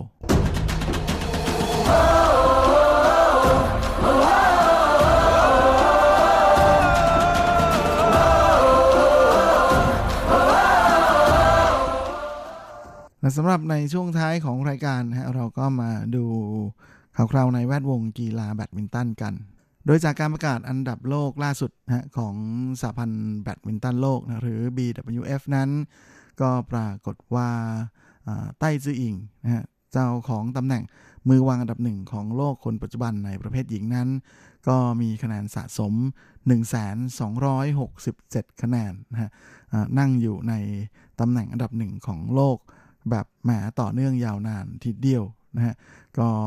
โดยเธออยู่บนบัลลังก์ดับหนึ่งของโลกมาเป็นสัปดาห์ที่ 103 แล้วนะฮะแล้วก็มีคะแนนที่ห่างจากอันดับ 2 อย่างสาวอากาเนะยามากุชิจากญี่ปุ่นมากถึง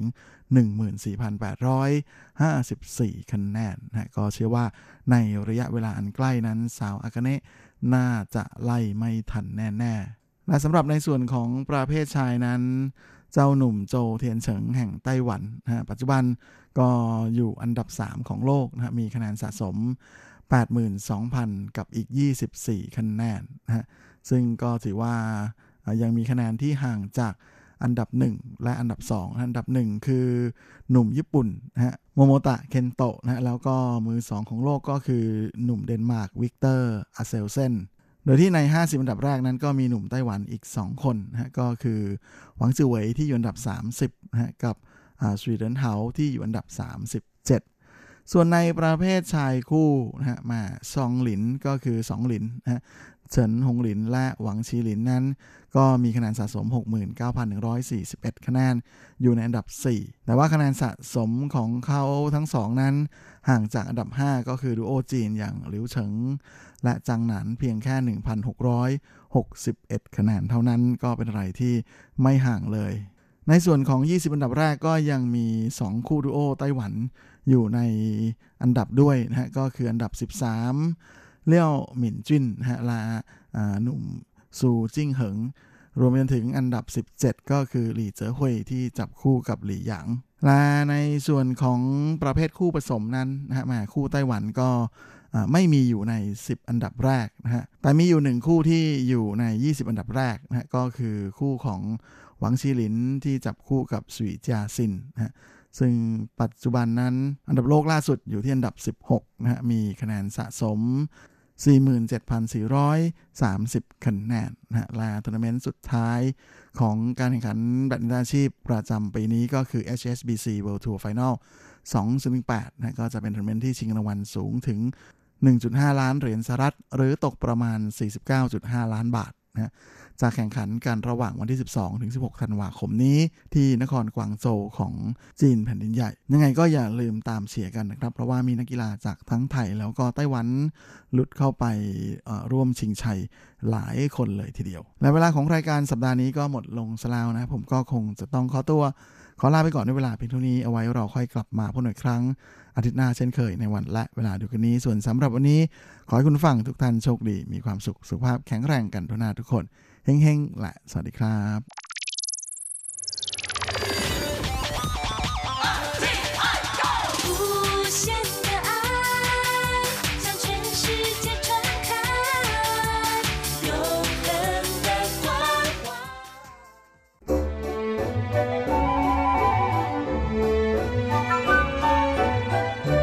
ไม่ว่าคุณจะชอบทาน คุณจะชอบทำ หรือคุณจะชอบชิม หมุนมาฟังที่นี่ เรามีความอร่อย พร้อมเสิร์ฟให้คุณทุกสัปดาห์กับรายการเลาะรั้วครัวไต้หวันดำเนินรายการโดยดีเจยุ้ยมณพรชัยวุฒิ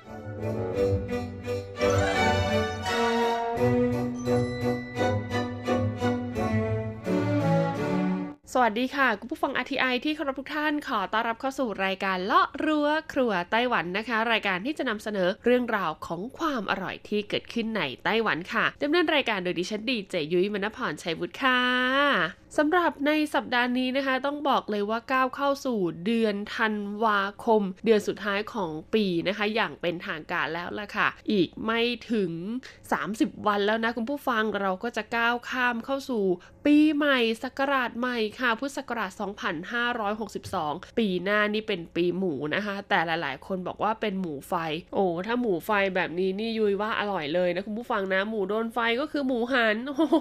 หนังกรอบๆซะหน่อยนะคะ ไม่ขนาดนั้นนะคุณผู้ฟัง ก็เอาเป็นว่าไม่ว่าจะเป็นหมูไฟ หมูทอง หรือว่าหมูนอนกินอะไรก็ตามนะคะ หรือว่าจะเป็นหมูอย่างดิฉันก็ตาม ก็เอาเป็นว่าหากปีนี้อะไรที่เรายังทำไม่สำเร็จนะคะ ยังแบบว่าทำแล้วรู้สึกว่ายังดีไม่พอนะคะ ต้องการที่จะแบบว่าปรับปรุงหรือว่าพัฒนาตัวเองให้ดีขึ้นเนี่ยก็ตั้งเป้านะคะ ตั้งมั่นกันใหม่ในปีหน้าเนาะด้วยความแน่วแน่นะคะ ถ้าคุณทำอะไรก็ตามด้วยความแน่วแน่ แล้วก็รับรองว่าสิ่งที่คุณทำเนี่ยจะต้องประสบความสำเร็จ แล้วก็ได้ผลลัพธ์ที่ดีออกมาอย่างแน่นอนเลยทีเดียว ซึ่งในเรื่องของการกินเช่นเดียวกันค่ะคุณผู้ฟังถ้าเราตั้งมั่นแล้วก็ตั้งใจว่าเราจะไปกินอะไรแล้วนะคะ เราก็ต้องไปให้ได้ค่ะ เพราะว่าหากเราอยากกินแล้วเราไม่ไปสักทีนะคุณผู้ฟังเคยไหมมันเหมือนคาใจอะ่ะบางทีนะอาจจะไม่ต้องไปถึงร้านก็ได้ซื้อมาทำทานเองก็ได้นะคะ เอาแบบว่าที่เราอยากทานอะไรอย่างเงี้ยเนาะเพราะว่าการที่เราได้กินอาหารดีๆ ได้กินในสิ่งที่เราชอบ แล้วก็มีประโยชน์ต่อร่างกายแน่นอนค่ะ มันก็จะส่งผลให้ระบบต่างๆ ในร่างกายเนี่ยสามารถทำงานได้เป็นอย่างดีเลยทีเดียวนะคะ เพราะว่าในทุกงานในทุกอย่างที่เราทำค่ะผู้ฟังเราต้องใช้แรงใจนะและที่สำคัญเราก็ต้องมีแรงกายแล้วก็มีสุขภาพที่แข็งแรงด้วยและหลายคนถึงมักจะมีคำพูดติดปากอยู่เสมอนะคะ ว่าการไม่มีโรคโรคเนี่ยนะเป็นลาบอันประเสริฐค่ะ ซึ่งยุ้ยเชื่อว่าอันเนี้ยเป็นสิ่งที่แน่นอนเลยทีเดียว เพราะถึงแม้ว่าคุณจะถูกหวยเป็น 10 ล้านร้อยล้านนะ แต่หากคุณต้องนอนแหมะอยู่บนเตียง หรือว่าเจ็บป่วยออดออดแอดแอดนะคะเขาเรียกได้ว่ามีโรงพยาบาลเนี่ยเป็นบ้านหลังที่ 2 แล้วก็ยุ้ยเชื่อว่าจะต้องไม่ดีแน่ๆเลยทีเดียวนะ เอาเป็นว่าเราตั้งเป้ากันดีกว่านะคะ ในปีหน้ามาเราจะมากินในสิ่งดีๆนะคะ เพื่อให้เรามีสุขภาพร่างกายที่แข็งแรง การกินอย่างดีเนี่ยนอกเหนือจากการคัดสรรวัตถุดิบนะคะ ที่มีประโยชน์ต่อร่างกายแล้วเราก็จะต้องกินในปริมาณที่พอเหมาะ แล้วก็กินให้ครบถ้วน ครบสารอาหารทุกอย่างด้วยนะคะ และต้องบอกเลยละค่ะว่าในปีที่ผ่านมานะคะ มีอาหารอยู่หนึ่งอย่างที่สร้างกระแสได้เรียกว่ารุนแรงมากๆจริง ๆ นั่นก็คือเรื่องราวของปูค่ะคุณผู้ฟังไม่ว่าจะเป็นที่เมืองไทยหรือว่าในไต้หวันเองนะคะ ปีนี้ต้องยกให้เลยว่าเป็นปีอาหารทะเลนะ หรือว่าเป็นปีของอาหารที่เป็นสัตว์น้ำอะเออ อย่างเมืองไทยนะคะ ปีนี้นี่ด้วยความที่มีการะเกดใช่ไหมแม่หญิงการะเกดมานะคะ ก็เลยทำให้กุ้งเผากุ้งตัวใหญ่ๆของอยุธยากุ้งแม่น้ำบ้านเราเนี่ยได้รับความนิยมมากๆซึ่งนอกเหนือจากกุ้งแม่น้ำแล้วนะคะ ปีนี้นี่ก็จะมีในส่วนของปูไข่ ปูม้า ปูดองนะคะ มีกุ้งตัวเล็กๆ กุ้งแม่น้ำปลาหมึกต่างๆเนี่ยนะคะ ซึ่งต้องบอกเลยว่าเป็นอาหารทะเลหรืออาหารของสัตว์น้ำเนี่ยได้รับความนิยมมากๆค่ะ ในไต้หวันเองก็เช่นเดียวกันค่ะ ปีนี้นะคะหนึ่งในอาหารที่มาแรงมากๆ ก็คงจะหนีไม่พ้นเรื่องราวของปูค่ะคุณผู้ฟัง ดังนั้นในช่วงส่งท้ายปลายปีแบบนี้นะคะ ยุ้ยมีเรื่องราวความอร่อยของร้านอาหารที่ขายปูในไต้ต้หวันมาฝากกัน เราไปฟังกันดีกว่าค่ะว่าคนไต้หวันนะคะ เขาจะแนะนำว่าหากคุณต้องการทานปูในไต้หวันแล้วควรจะไปที่ไหนถึงจะดีที่สุด บอกเลยว่า 10 ร้านนี้คุณภาพเน้นๆแน่นอนค่ะ ช่วง เปิดตำรา ความอร่อยากพูดถึงเรื่องราวของปูนะคะ ปูเนี่ยในภาษาจีนเรียกว่าผังเซี่ยค่ะคุณผู้ฟัง ซึ่งในไต้หวันเนี่ยก็ต้องยอมรับนะคะว่าถ้าเป็นปูทะเลนะไม่ได้นำเข้ามาจากต่างประเทศเนี่ยเขาจะมีช่วงเทศกาลค่ะ ในการกินปูของเขานะคะ ซึ่งก็จะอยู่ในช่วงนี้แหละ ในช่วงของฤดูใบไม้ร่วงเนี่ยนะคะ ก็คือว่าจะสามารถจับปูได้เยอะกว่าช่วงเวลาอื่น ๆ ดังนั้นราคาของปูเนี่ยก็จะไม่สูงมากนะคะ แล้วก็ปูส่วนใหญ่ที่จับได้เนี่ยก็จะนำไปขึ้นท่าเรือแถวเขตว่านหลี่ของนครนิวไทเปนะคะ นอกเหนือจากในส่วนของว่านหลี่แล้วนะทางภาคใต้กับในส่วนของภาคตะวันออกเองนะคะ ก็จะมีแหล่งนะคะที่รับประทานปูเช่นเดียวกันนะคุณผู้ฟัง ซึ่งนอกเหนือจากปูที่ไต้หวันเนี่ยเขาจะจับได้เองแล้ว ซึ่งส่วนใหญ่เป็นปูน้ำลึกนะคะ ก็ยังมีในส่วนของปูที่นำเข้ามาจากต่างประเทศค่ะ ไม่ว่าจะเป็นเรื่องของปูอลาสกาปูขนนะคะ หรือว่าจะเป็นในส่วนของปูดำใช่ไหมที่กล้ามใหญ่ๆโตๆที่อยู่ในดินอย่างเงี้ยนะคะ ปูพวกนี้ก็จะนำเข้ามาจากต่างประเทศเช่นเดียวกัน ดังนั้นค่ะหากคุณมาในไต้หวันแล้วอยากจะทานปูแล้วก็ยุยแนะนำว่าคุณต้องไปที่ร้านขายปูโดยตรงจะดีที่สุดค่ะ เพราะหนึ่งนะคะไปเนี่ยคือคุณได้ทานแน่นอนนะไม่ต้องแบบไปสุ่มๆเดาๆว่าเอ๊ะถ้าฉันไปตรงจุดนี้โซนนี้จะได้ทานไหมอะไรอย่างนี้นะคะ ถ้าคุณไปร้านที่เขาขึ้นชื่อเรื่องการขายปูอยู่แล้วในไต้หวันเนี่ยรับรองว่าไม่ว่าคุณจะมาเที่ยวไต้หวันในฤดูกาลไหนก็ตาม ก็จะได้ทานปูอร่อยคุณภาพดีอย่างแน่นอน ดังนั้นเรามาดูที่อันดับ 10 กันก่อนเลยดีกว่าค่ะ กับร้านปู่ที่มีชื่อว่าเติงยื่อซื่อเลี่ยวหลี่นะคะ ตี้หวังเชี่ยกัวอูนั่นเองค่ะคุณผู้ฟัง ร้านนี้นะคะหลาย ๆ คนได้ยินคำว่ายื่อชื่อเลี่ยวหลี่คือชื่อร้านเขาก็คือชื่อเติงนั่นแหละซึ่งมาจากภาษาญี่ปุ่นนะแล้วก็หลาย ๆ คนได้ยินคำว่ายื่อชื่อเลี่ยวหลี่ก็แน่นอนค่ะว่าเป็นร้านที่ขายในส่วนของชาบูสไตล์ญี่ปุ่น โดยมีการนำเอาปูเนี่ยมาเป็นวัตถุดิบหลักในการต้มชาบูด้วยนะคะ ร้านนี้ค่ะพิกัดตั้งอยู่ในเขตกรุงไทเปนะคะ บริเวณต้าอันชีนะคะ ในเขตต้าอันบนถนนจงเซี่ยวตงลู่ช่วงที่ 4 นะคะ ตรอกที่ 2 6 นะคะ 26 แล้วก็หมายเลข 7 นะคะ เบอร์ติดต่อของทางร้านก็คือ 02 นะคะ 8772 2978 เปิดให้บริการตั้งแต่ 11โมง45 ถึง 5 ทุ่มของทุกวัน ร้านนี้เขาแนะนำว่าถ้าจะไปทานเนี่ยให้ทำการจองโต๊ะก่อนล่วงหน้านะคะ ร้านนี้ต้องบอกเลยนะคะว่าเป็นร้านบุฟเฟ่ค่ะ คุณผู้ฟัง ซึ่งหัวนะคะของบุฟเฟ่ต่อท่านเนี่ยจะอยู่ที่ราคา1,280 เหรียญไต้หวันค่ะ ซึ่งในราคา 1,280 เหรียญไต้หวันนี้นะคุณผู้ฟัง คุณผู้ฟังจะได้รับประทานปูอลาสกาด้วยอ่าดังนั้นเนี่ยถึงแม้ว่าราคาจะสูงไปสักนิดนึงนะคะ แต่ถ้าเทียบกับความคุ้มค่าที่คุณสามารถจะเลือกรับประทานปูอลาสกานะคะ ปลาดิบซาซิมิต่างๆ ได้แล้วเนี่ยยุยคิดว่า 1,280 เหรียญไต้หวันเนี่ยถือว่าราคาไม่แพงเลยทีเดียวนะคะ เพราะจริง ๆ แล้วหากใครที่ทานไม่เยอะหรือว่าต้องการทานอาหารที่หลากหลายเนี่ยนะคะ ร้านนี้เขาก็ยังมีแบบอลาคาร์ก็คือสั่งเป็นจานๆด้วยนะคุณผู้ฟัง ซึ่งในส่วนของการสั่งเป็นจานๆเนี่ยนะคะ เฉพาะในส่วนของปูนะก็จะตกอยู่ที่จานละ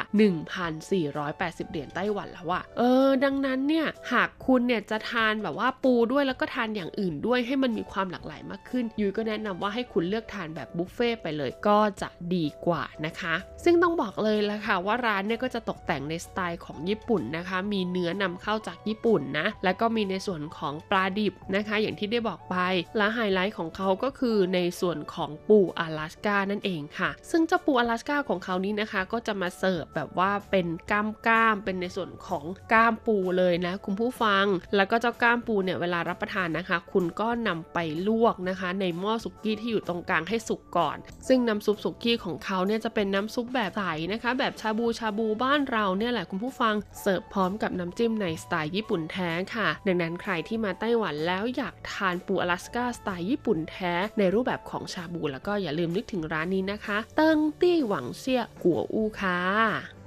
ต่อมาในอันดับที่ 9 ค่ะ คือร้านที่มีชื่อว่าวันเจินสุยฉันนะคะ ร้านนี้เนี่ยเขาตั้งชื่อตัวเองนะคะว่าเขาเนี่ยเป็นร้านขายอาหารทะเลสดค่ะ ตั้งอยู่ที่เขตนครไถหนันนะคะ ในส่วนของผิงอันชุยนะคะ ในเขตผิงอันนะคะ บนถนนนะคะเฉิงผิงลู่หมายเลขที่ 1 ค่ะ เปิดให้บริการตั้งแต่ 11 โมงเช้าถึง 4 ทุ่มนะคะ แนะนำให้โทรไปจองก่อนนะคะ ถ้าเป็นช่วงวันหยุดยาวหรือว่าในช่วงของวันหยุดสุดสัปดาห์นะคะ ที่เบอร์ 06 นะคะ 3911 แล้วก็ 688 นะคะ ร้านนี้เนี่ยบรรยากาศเขาจะมีความคล้ายกับตลาดปลาในส่วนของกรุงไทเปเลยนะคะ ก็คือว่าภายในร้านเข้าไปเนี่ยคุณก็จะเจอโต๊ะนะคะ เป็นโต๊ะนั่งนะที่เนี่ยดีหน่อยจะต่างจากตลาดปลาไทเปนิดนึงตลาดปลาไทเปเนี่ยจะเป็นโต๊ะยืนใช่ไหมแต่ร้านนี้เขาจะเป็นโต๊ะนั่งค่ะคุณผู้ฟัง แล้วก็นะคะบริเวณร้านเนี่ยเขาก็จะมีในส่วนของอ่างหรือว่าบ่อปลานะคะ บ่อเลี้ยงสัตวทะเลเนี่ยกระจายกระจายอยู่ ซึ่งคุณเนี่ยสามารถไปเลือกชี้นะคะ ในส่วนของสัตว์ทะเล โดยจะเป็นกุ้งหอยปูปลานะคะ ทั้งหลายแหละ แล้วก็นำมาปรุงอาหารในรูปแบบต่างๆ ได้นะคะ หรือหากใครคิดไม่ออกก็สามารถสั่งอาหารตามเมนูได้ด้วยเช่นเดียวกัน ดังนั้นนะคะ เมนูที่เกี่ยวกับปูของร้านนี้นะคะ ก็จะถูกปรับเปลี่ยนไปตามฤดูกาลค่ะ คือในส่วนของปูนะก็ต้องอยู่ที่ว่าในแต่ละฤดูกาลที่เขานำปูเข้ามาเนี่ยเป็นปูประเภทไหนลักษณะไหนนะคะราคาก็จะแตกต่างกันไป ซึ่งในช่วงที่เป็นปูโลเคอลหรือว่าเป็นปูในไต้หวันเนี่ยก็จะราคาถูกหน่อยค่ะ เฉลี่ยต่อคนแล้วนะคะ หาก รับประทานแบบว่าดีๆ เลยนะมีอาหารทะเลหลายๆอย่างนอกจากปูแล้วนะคะ ก็จะอยู่ที่ประมาณ 1,000 เหรียญไต้หวันค่ะ แต่ถ้าเป็นช่วงพีคๆหน่อยปูช่วงนั้นเนี่ยส่วนใหญ่เป็นปูนำเข้ามาจากต่างประเทศ ก็เฉลี่ยแล้วจะอยู่ที่ราคาประมาณ 1,500 เหรียญไต้หวันต่อคนนะคะ เอาเป็นว่าหากใครที่อยู่ไทยนั้น แล้วก็อยากริมรสความอร่อยของปูแล้วก็แนะนำให้ไปที่นี่เลยค่ะหวันเจินสุยฉัน ร้านต่อมาในอันดับที่ 8 นะคะ คุณผู้ฟังคือร้านที่มีชื่อว่าเซี่ยเยี่ยนนะคะ ติ่งจี ตี้หวังเซี่ยนะคะเศร้าเข่าหัวกัวค่ะคุณผู้ฟัง ร้านนี้นะคะเป็นอีกหนึ่งร้านซึ่งเป็นสไตล์ของยาคินิคุแล้วก็ชาบูบวกกัน ซึ่งหมายความว่าในร้านของเขาเนี่ยจะมีทั้งหม้อที่เป็นหม้อย่าง แล้วก็เป็นหม้อต้มสุกี้ชาบูชาบูนะคะ อยู่ในโต๊ะเดียวกันนะ ร้านนี้ค่ะเปิดหัวมาเลยนะคะ ว่าเขาเนี่ยเน้นปูอลาสกานำเข้าจากญี่ปุ่น ซึ่งเป็นเกรดพรีเมียมเลยทีเดียวนะคะ ร้านนี้ก็จัดจำหน่ายในแบบของบุฟเฟ่ค่ะ แนะนำให้โทรไปจองก่อนนะคุณผู้ฟัง ซึ่งบุฟเฟ่เขานะคะในวันธรรมดานะ ในช่วงกลางวันจะอยู่ที่หัวละ 1,350 เหรียญไต้หวันนะคะ แต่ถ้าเป็นในช่วงของมื้อเย็น หรือว่าจะเป็นช่วงวันหยุดสุดสัปดาห์จะอยู่ที่หัวละ 1,550 เหรียญไต้หวันค่ะ ซึ่งราคานี้ถามว่าคุณจะได้ทานอะไรบ้างแน่นอนค่ะ คุณจะได้ทานทั้งชาบู แล้วก็ทั้งบาร์บีคิวแบบปิ้งย่างนะคะ แล้วก็อาหารทะเลนี่คือแบบจัดเต็มมากๆนะคุณผู้ฟัง ราคานี้นะคะก็คือว่าคุณจะได้ปูอลาสก้า สมมติคุณไป 2 คนคือจะได้ 1 ตัวคือ 2 คนต่อ1ตัวนะ ดังนั้นถ้าคุณไป 4 คนคุณก็จะได้ 2 ตัวนะคะ อันนี้คือมาเป็นตัวเลยนะคุณผู้ฟัง แล้วก็มีอาหารทะเลอื่น ๆ อีกมากมายเลยที่สำคัญนะคะ ในเมนูของทางร้านเนี่ยยังมีในส่วนของพวกซาซิมิซูชินะคะในสไตล์ญี่ปุ่นแท้ซึ่งทำจากอาหารทะเลสดๆของทางร้านด้วย ราคานี้นะคะยังเหมารวมไปถึงอะไรคุณผู้ฟังเครื่องดื่ม โอ้โห ซึ่งเครื่องดื่มในร้านนี้ก็ต้องบอกเลยว่าหลากหลายมากๆจริง ๆนะคะ เมนูแนะนำของเขานะคะ ก็คงจะหนีไม่พ้น 1 ก็คือเป็นปูอลาสก้าของญี่ปุ่นที่นำเข้ามา 2 ค่ะก็คือเป็นซาซิมิแทนนะคะ ซึ่งมีทั้งปลาทูน่าปลาแซลมอน มีทั้งในส่วนของหอยเชลล์แล้วก็สุดท้ายก็คือหอยนางรมค่ะ ร้านนี้ก็เป็นอีกหนึ่งร้านนะคะ ที่หอยนางรมขึ้นชื่อว่าตัวใหญ่มากๆเลยเลยทีเดียวนะ เอาเป็นว่าหากใครนะคะ อยากทานปูอลาสก้าทั้งตัวอ่านะก็แนะนำให้ไปร้านนี้ค่ะ รับรองเลยว่าคุ้มค่าแน่นอนนะคะเซี่ยเย่นยืดซื่อติ่งจีตี้หวังเซี่ยเศร้าเข่ากัวอู้ค่ะ ซึ่งร้านนะคะตั้งอยู่ในเขตกรุงไทเปค่ะ จงซันชีนะคะ พื้นที่ของจงซันนะคะ แล้วก็บนถนนซินเซิงเป่ยลู่อีต้วนค่ะ ถนนซินเซิงเป่ยลู่ช่วงที่ 1 หมายเลข 90ขีด1นะคะช่วงกลางวันเนี่ยก็จะเปิดให้บริการ 11 โมงถึงบ่าย3ซึ่งกลางวันเนี่ยคือมีรอบเดียว แต่ถ้าช่วงเย็นเนี่ยจะมี 2 รอบนะคะ เพราะว่าช่วงเย็นเนี่ยเขาจะเปิดให้บริการตั้งแต่ 5 โมงเย็นไปจนถึงเที่ยงคืน เบอร์ติดต่อของทางร้านนะคะก็คือ 02 25415759 ค่ะ เป็นยังไงกันบ้างคะผ่านไปแล้ว 3 ร้านด้วยกันนะคะ มี 2 ร้านเป็นแบบบุฟเฟ่ต์ในสไตล์ญี่ปุ่นนะคะ ซึ่งร้านอันดับ 10เนี่ยจะเป็นบุฟเฟ่ต์สไตล์ญี่ปุ่นที่มีแค่ชาบูอย่างเดียว แต่ร้านอันดับ8เนี่ยเป็นบุฟเฟ่ต์สไตล์ญี่ปุ่นที่มีทั้งชาบูแล้วก็มีเตาย่างบาร์บีคิวด้วย ส่วนร้านที่ 9 นะคะ เป็นร้านที่อยู่ที่ไถหนันแยกออกไปเลยนะ ร้านนี้ในสไตล์เดียวกับตลาดปลากรุงไทเปนะคะ ก็คือว่าจะมีปูให้เลือกหลากหลาย แล้วก็สามารถเลือกปูมาปรุงในเมนูที่คุณชื่นชอบได้ด้วยละค่ะความอร่อยของปูยังไม่หมดเท่านี้นะคะ เหลืออีก 7 อันดับมาต่อกันในสัปดาห์หน้าสำหรับวันนี้ลาไปก่อน สวัสดีค่ะ เธอบอกให้รอ เธอรับคำขอร้องฉันไว้ ทุกอย่าง เธอบอกว่ารัก และให้ความหวัง ว่าไม่มีทางเปลี่ยนไป แต่นี่ก็นานมาแล้ววีแววของคนจะกลับมาหายังไม่